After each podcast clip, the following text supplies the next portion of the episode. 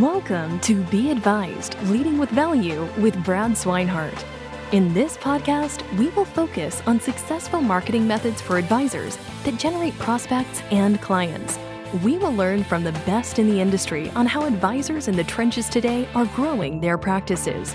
Join us for this journey where Brad draws from years of expertise and guest experts to help advisors reach their full potential. Be known as an expert, and when you speak, they will listen. That means getting your message out across multiple platforms. Brad Swinehart of White Glove knows that. This is just one of his channels, his podcast, Be Advised Leading with Value. His guest also knows that. Jason Pereira is a financial planner, portfolio manager, writer, and fintech guru. Oh, that's just to name a few occupations.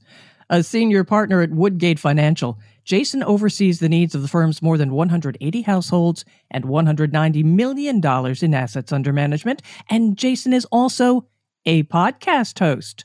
So, Brad, you and Jason both adroitly use various forms of media to connect with advisors. Tell us how. Jason, thanks so much for being on. I love all of the things that you have going on. And I think there's just so many avenues that we could explore today with your expertise and your knowledge of the industry. What I really want to focus on is the fact that you are an advisor and what are you doing currently for your marketing campaigns and how are you seeing success? So, first of all, it's always an evolving beast, right? And it's one of these things where just like they the old saying about spending more time on your business not just in your business a big chunk of that is not just operational it's marketing and that's a constant iteration. So i'll, I'll kind of give you the journey.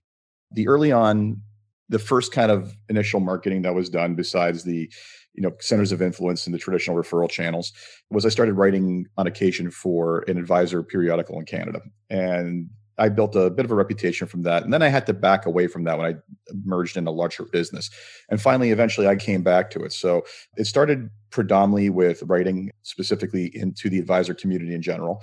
And then it parlayed itself into two podcasts. One is specifically on fintech, and that is, as of this recording, over 160 episodes deep. Another one more recent is a little over 50 episodes now, and it's specifically on financial planning for Canadian business owners, my my general target niche and those were kind of the the first three media waves that i did. And then from there that information gets repackaged. I've since parlayed into my own blog and also into a small cable television channel. Uh, opportunity was presented to myself so i started a financial literacy channel this financial literacy show there. And you know the, really the efforts right now are to keep those going, to build on those, but also then a lot more to convert a lot of that content and build and stack upon that with some more content marketing on, on the web and and start doing some more defined target marketing using Google Ads and other venues. And I think something that's super important for advisors to understand, and they're kind of getting there, right? Is that you know it's not just the in-person seminars through a mailer. It's not just having an office it's having a professional presence online where where people can find you. And i we see here more and more at white glove that advisors need to have more presence in different formats where whether it's a blog a podcast a social media presence on linkedin and facebook. It still kind of blows my mind when advisors don't have a linkedin profile. And i think at the root of it they just don't understand the purpose Maybe you could expound on that a little bit. Well, I think here's the problem. And you mentioned traditional channels and the one of the key differences between traditional channels and content marketing and online presence is that essentially traditional channels like doing a seminar or whatever you ha- you can have a direct roi right? You spend x number of dollars you landed y number of households and you landed z amount of assets. So you can do the math on hey i spent you know five grand and i brought in $30000 in recurring income. That is a great deal. I'll do that every day. The difference is content marketing is about brand and brand takes time to establish and it but it really does compound over time and I've got a, a, friend who's an accomplished marketer, and he basically refers to as you know, sales and marketing are the things you do to get, are the money is the money you spend to basically make a sale today. Brand is the sale you get for free because of the position you occupy. So, for example, you want a sugared cola drink, you just automatically think Coke, right? That has taken a tremendous amount of time, a tremendous amount of time of money to basically establish that brand. What is possible for advisors is the ability to be seen as experts in the field, whether that be the broad field of planning or in niche fields, servicing certain types of clients, and become known not just amongst the people who need that service, but by the industry as a whole. So, one of the more successful channels for me in the last two years, believe it or not, has been referrals from other advisors who've landed prospects that are beyond their capacity, or because of the stuff I've done that basically talks about what needs to be done for these people, they realize that that's not their wheelhouse. And they would rather pass that off to someone like myself and know the client's taken care of than fake it till they make it. So that's the difference. Is the difference is, is that one is a long play. It is a long-term investment in in constantly just basically putting it all out there sharing the wisdom you have and basically not not worrying about keeping it all to yourself but building that reputation and that takes time and that takes time especially in a digital realm because there's so much noise out there but if you don't even have the base foundation, as you said, like a LinkedIn page or a website, I mean, I've interviewed a couple of advisor website companies, 20 over 10, and advisor websites for that matter. And the biggest retort they get to why they're not services aren't being used is why do I need a website? I don't have a website. I never get any business from my website. It's a joke. The number one thing people do when they get referred to you these days is very simple. They go to Google. And if you don't exist there, but the other person that got got referred to them does, where do you think they're going to go?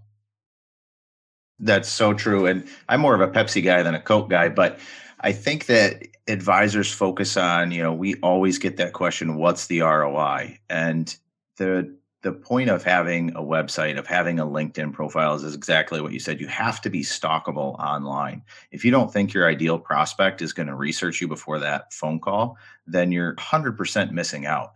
And that the thing is is they're not going to call you and say hey i couldn't find you online. They're just not going to call. And one of the things that i've always found is very impactful is is if you have that brand awareness if you have that content out there if you put in the efforts for those long plays what that's going to do is that's going to op- or optimize all your past marketing efforts and all your future marketing efforts and that's what advisors i think are still you know trying to wrap their heads around. They know i buy 20 leads at a seminar you know i'm going to pick up two clients that's great. The other 18 i'm going to throw in my crm maybe i'll throw a drip email out to them once in a while but i'm really not going to do anything with it because i'm just going to keep filling that funnel. And what you're but talking the problem about, is sorry the problem is there is they paid for a transaction what we're talking about in terms of developing brand and content marketing is developing a long tail of library content that things you do five years ago may pay off now. And the thing is, is that you can buy that lead today and then that transaction is going to get closed. And if you don't, if you don't do anything with them, you basically, that's wasted money. Your ROI on that is zero. But the ROI on writing a, a sincere and informative blog post might not be apparent for 10 years. But when it does, it pays off in spades. Totally agree. I could not agree more with that. We all the time hear from advisors that have an established brand, that have a robust social media, that have a nurturing campaign set up, that they pick up clients from seminars from two years ago, three years ago, five years ago. And the advisors that are only focused on filling that funnel are missing out because they don't have the established branding like you're talking about here. Exactly. Exactly. And you know what? The, here's the thing I love about content marketing. What I love about it is it two things. A, it works, and B, it's hard to do. It's hard to do because it involves a commitment. It involves work. It involves, I'll say, say it outright. It involves passion. You know, if you're out there putting out content and helping people out for nothing and just giving it away, it's because you sincerely care about informing people. You sincerely care about helping them make the best decisions. You sincerely care about just making the industry better for a fact. And you know, a lot of people will say to me, like, oh my God, where do you find the time? Like, how do you find time to grow your business? And I, I, say, well, you fail to realize that is what I do to grow my business. I love that. So let's talk about consistency then. So you have a ton of channels, right? You're doing blogs, you have your own podcast. I see, I mean, you're on multiple other podcasts as the expert. You know, thanks for being here today. But what about consistency would you suggest to advisors? Okay, I'm going to start thinking about a blog. I'm going to start thinking about putting content out there. You know, my mentality and has always been if you're going to do one, you better be prepared to do 200. You know, what are your thoughts on that? It's absolutely true. You know, I will speak first to, and, and no one's perfect at this. I mean, like my blog, quite honestly, is my most abused channel at this point. It's it's actually quite popular. when I when I actually do post things, the numbers are quite substantial. But it's one of those things where I write every week. It's just a matter of what channel it goes to, and it doesn't always land on the blog. So here's my point: you don't you don't have to hit every channel repeatedly, but you have to hit a few with pure consistency. So the average podcast, the statistics are something like they last like no more than six episodes on average because people give up because you know they invest this money on equipment they pay for editing they do all this stuff and next you know their first podcast gets listened to by 50 people. And they're like okay well we'll see how the second one goes and it's, it's 55 right? And the next thing you know they're down six episodes and they have yet to hit 100 and they're like well this is a failure right? The reality is is that you have to respect the channel and the time it takes to discover and and if you launch something like a podcast or a blog or whatever it is your friends are going to be the only ones who read it first or listen to it first. That's it. But those that's very long tail content. I have people every week who download over 100 episodes of my fintech podcast because they discover the podcast, listen to one or two episodes and they're like, "Oh man," and they go and do it. Now, if you're a podcast listener, like I am, the one thing that frustrates you that like crazy is if you find something that you like and there's no additional content. The, you know, the reality is just that if you're not being consistent and putting it out there every couple weeks, there's a lot of competition for for space in someone's podcast playing app. And if you're, if they look at the, if someone's saying I can't listen to all this, I need to get rid of something, and you haven't published in, you know, you publish once every two months, unless you're incredibly compelling, unless you're like Dan Carlin who does hardcore history and does one episode every like four months, but he's he can get away with it because they're so bloody good.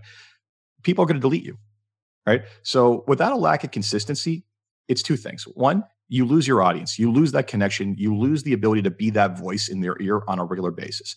And two, with that lack of consistency, you're not building volume. You're not you're not building one blog post might not resonate with someone, but of the 50 you write over the course of a, of a year, for example, something in there is going to resonate with just about everybody. Right. And, and if they find one thing that resonates, they'll spend the time to look for other things. So it's about two things keeping that relationship, keeping that direct voice. There are certain newsletters and podcasters that I swear to God, when I read their newsletters, I can hear their voice in my head because that's how often, that's the connection I have with their content. You want to be that because I've had people come to me saying, Hey, I love what you do. I listen to your podcast forever. And it's kind of weird for me actually seeing your face because I've, I've been hearing this voice for so long now. Right. That's, I actually have a relationship with these people before I've ever met them. So that's the key is don't just try it, leave it by the wayside, and not care about it. You know, you're just showing also that you're just not a consistent person. Right? No one wants to deal with an inconsistent advisor. And it's interesting what you said about that you get into a podcast, you start listening to it, maybe you get into a blog, you start reading it, and then there's no more content, right? That you just you're inconsistent with it or you don't keep putting it out. Those dedicated readers, listeners, followers, they're still going to want that information. They're going to still want to read something, to listen to something. And at some point, if you say, okay, I'm not going to do this anymore, I'm not going to communicate, they're going to find it from somebody else. So you have to face the fact that their needs are still there. And if you're not going to satisfy those, who are you comfortable with providing that, you know, letting them provide that information to your prospects or your clients? So what would you recommend? I'm a brand new, or I'm an advisor. I don't have social media. I don't have a podcast. I've never written a blog. There's so many options out there, right? Facebook, LinkedIn, there's blog content, podcasting, Google AdWords, Google search, you know, all of that stuff. Where should I spend my initial time to get this thing started? Where should I start? So, first and foremost, if you're starting from zero, okay, I will say spend your time on LinkedIn and build it out as best as you possibly can. And here's the thing about LinkedIn two, two points. One, it is your ability to put a resume in front of a prospect without it being weird, right? Like, let's just say you've done a lot of really cool, wonderful stuff and you got all this education, all this other stuff. The reality is, is that to put that in front of a client in a prospecting meeting is a little bit awkward and a little bit let's just uh, a little bit braggadocious, whatever you want to call it. But if they're going to look you up and see a list of accomplishments as long as your arm, they're going to be impressed by that. It's it's their opportunity to do that in an invasive way.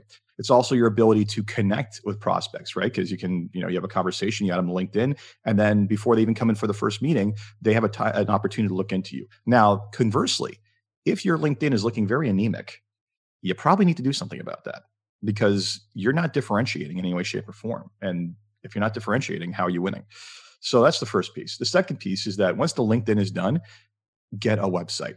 Okay. There really is no excuse anymore. When you look at the no code options for advisor websites. So there's the advisor specific channel ones, 20 over 10 and advisor websites, which will give you a, a drag and drop interface to create your own website. They'll even have custom curation where, where people will actually design it for you for an affordable rate and make it easy to not only put it up there, but also on your blog. And in some cases, give you the content to put in that blog if you want.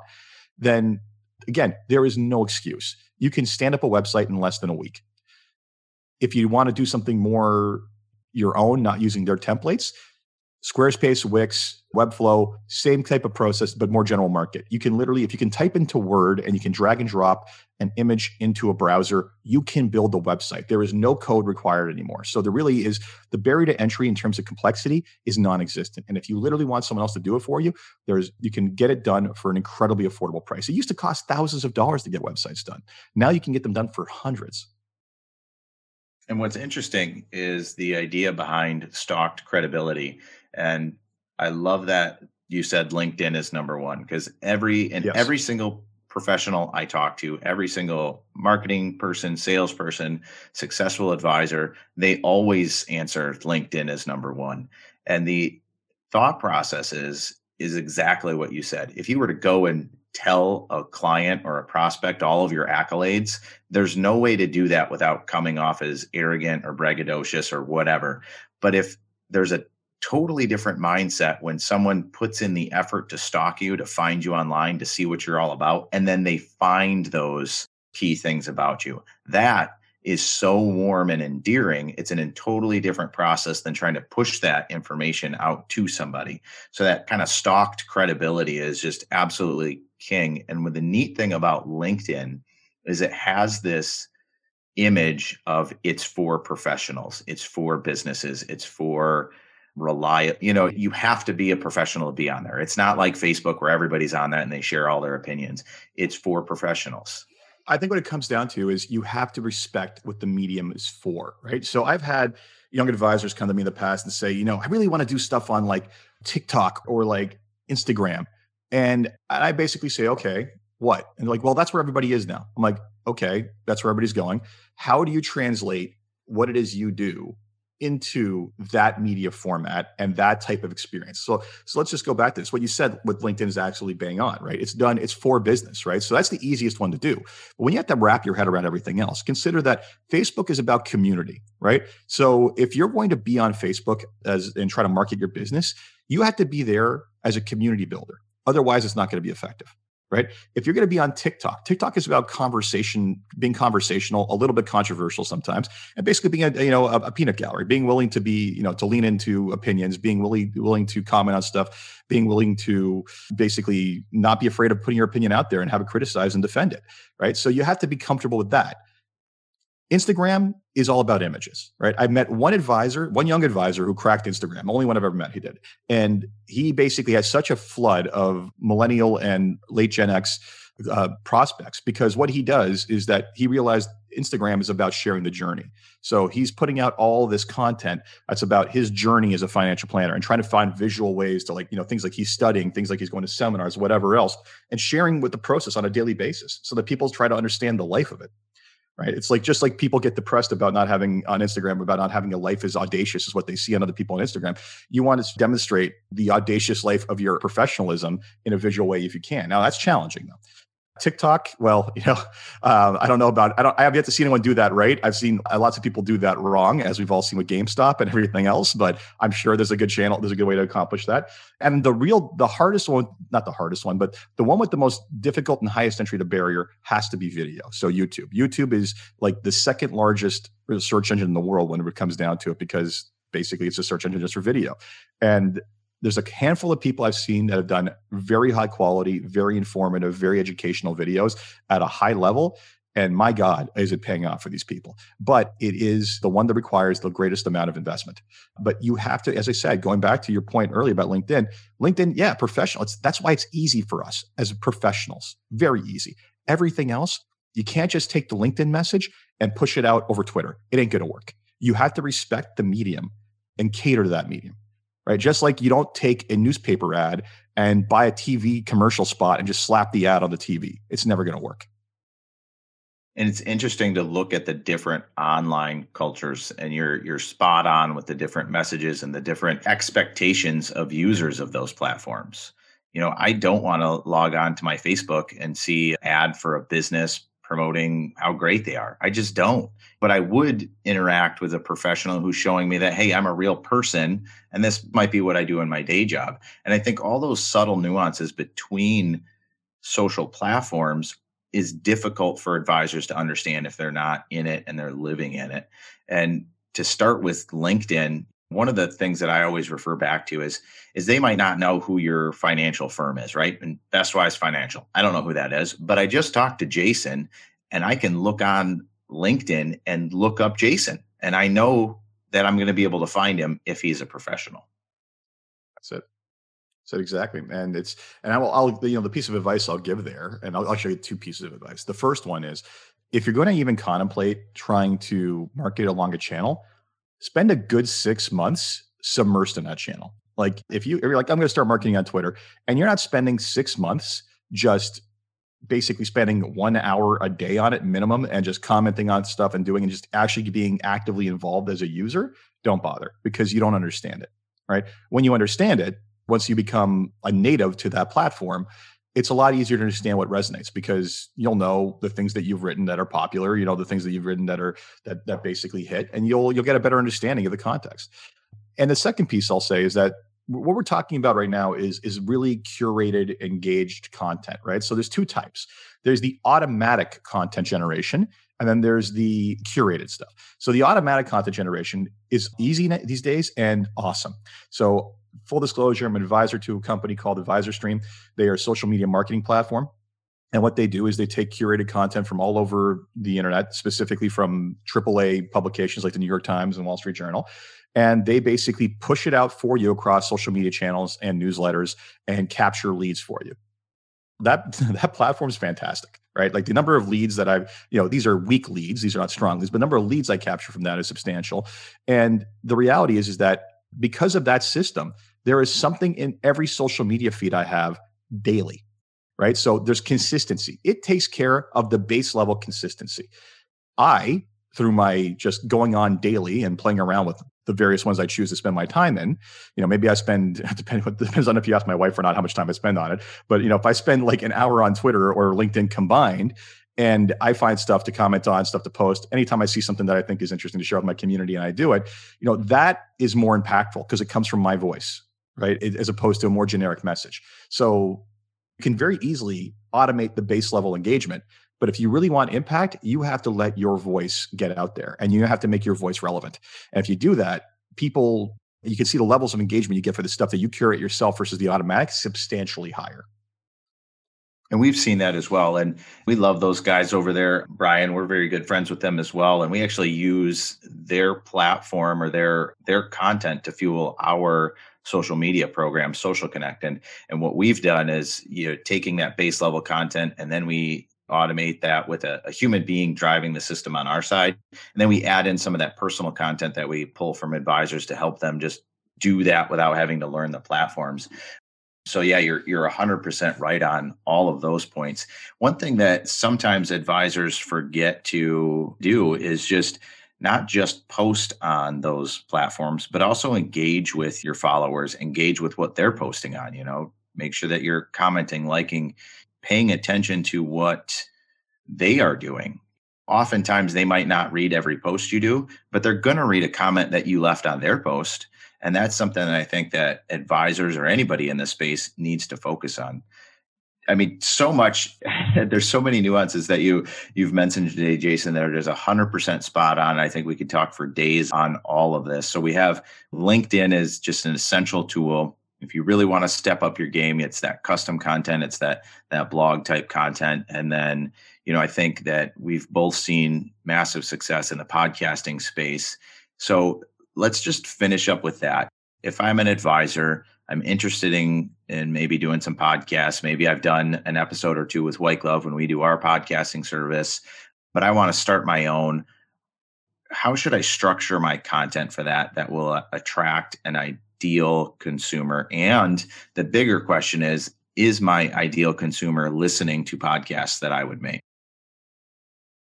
So the this okay so let me start with the second question altogether. So you're going to basically make so the first question is if you're going to make a podcast or create spend time on a podcast what i always tell people who come to me for this and by the way i wrote a blog post called the financial advisor's guide to podcasting which gives a lot of tips on this. First thing you got to ask yourself is what am i even going to talk about right? What am i going to talk about and how am i going to be compelling? Because there's like millions of podcasts out there now. Like I'm not exaggerating. There are so many out there. It's crazy. So discoverability is difficult. So the first thing you got to think of is what am I actually going to do? And this is where you have to think about broad versus niche audiences. A broad audience, you have to talk about things that are more general. A niche audience, like my financial planning for Canadian business owners podcast, the title, I took it because it was available and man, is it bang on, right? You look at the name, you know exactly who it's for. Right. So you got to think to yourself, where am I going to add value first and foremost? Where, and then also look out who else is in the marketplace. So if you're thinking, hey, I like what Jason just said about business owner podcast, I'm going to do that for, I don't know, business owners in California. First thing you got to look at is, is there a financial planning for, for California business owners podcast? If there is, and or there's people with forget that title, but people specifically catering that niche, are you going to be able to provide anything over and above the value they present, or are you going to be an also ran? Right. So figure out where there is a unique opportunity, first and foremost, for you to provide value. It doesn't have to be a specific niche, but it has to be a different message than what you're hearing elsewhere through all the other podcast options. So the first way you solve for are people going to listen to it is make it compelling. As I tell everybody who's going to be on the podcast when they say like, what are we going to talk about or how are we going to do this? I'm like, look, I got one rule, make it interesting. If I'm getting bored, the listener's probably turned off by then. So let's just keep this interesting and let's steer the conversation that way. So that's the first step is make it compelling. Now that is going to take some work right? Because maybe you're not the most conversational person. And, and what I, one of the things I've learned is that interviewing in itself is a skill. I'm sure you've learned, right? If you go back and listen to my first three podcasts, podcast versus you know episode 150, it's like night and day the way I conduct myself, and it is you know we, I've clearly come a long way on it, and it's something that you have to constantly iterate upon. So make it compelling first and foremost make the content compelling to the audience you are targeting secondly then you have to promote it people are not going to just discover it at random so push it out over all your media channels push it out to specific community groups in those media channels for example if there's you know facebook groups on business owners as i just said or let's say doctors whatever and say hey i've started a podcast for this specific topic you guys should uh, chime in every podcast released has to be pushed out over every media channel you possibly can for people to discover it. Make it discoverable. And here's a pro tip basically, you have to use that media in multiple ways. So, you should have a, a, website for your podcast. Now, many of the podcasting services provide you with a website now, which is great. So you have a shortcut for that. You should get at least show notes done for the podcast. Show notes are a summary of everything that happened. Uh, that basically details, you know, who was when certain topics were discussed, what the topics were, follow up stuff, things like that. Then, if you, and this is where it gets a little bit more pricey, but a transcript. A transcript can go a long way towards discoverability. And the reason is because Google does not search audio, but Google searches words. And if you're talking, if you manage to get a guest who is a AAA recognized person in that industry, in that spot, and someone goes to look for that person, by the nature of Google search engine, they will come across your podcast. I have literally had people, uh, friends of mine, basically look for other professionals or get referred to other professionals, Google their name and find a podcast and interview something I did with them, and then just directly message me saying, "Hey, I got referred to this person. I see you interviewed them. What do you think of them?" And, and then, then I'll endorse them.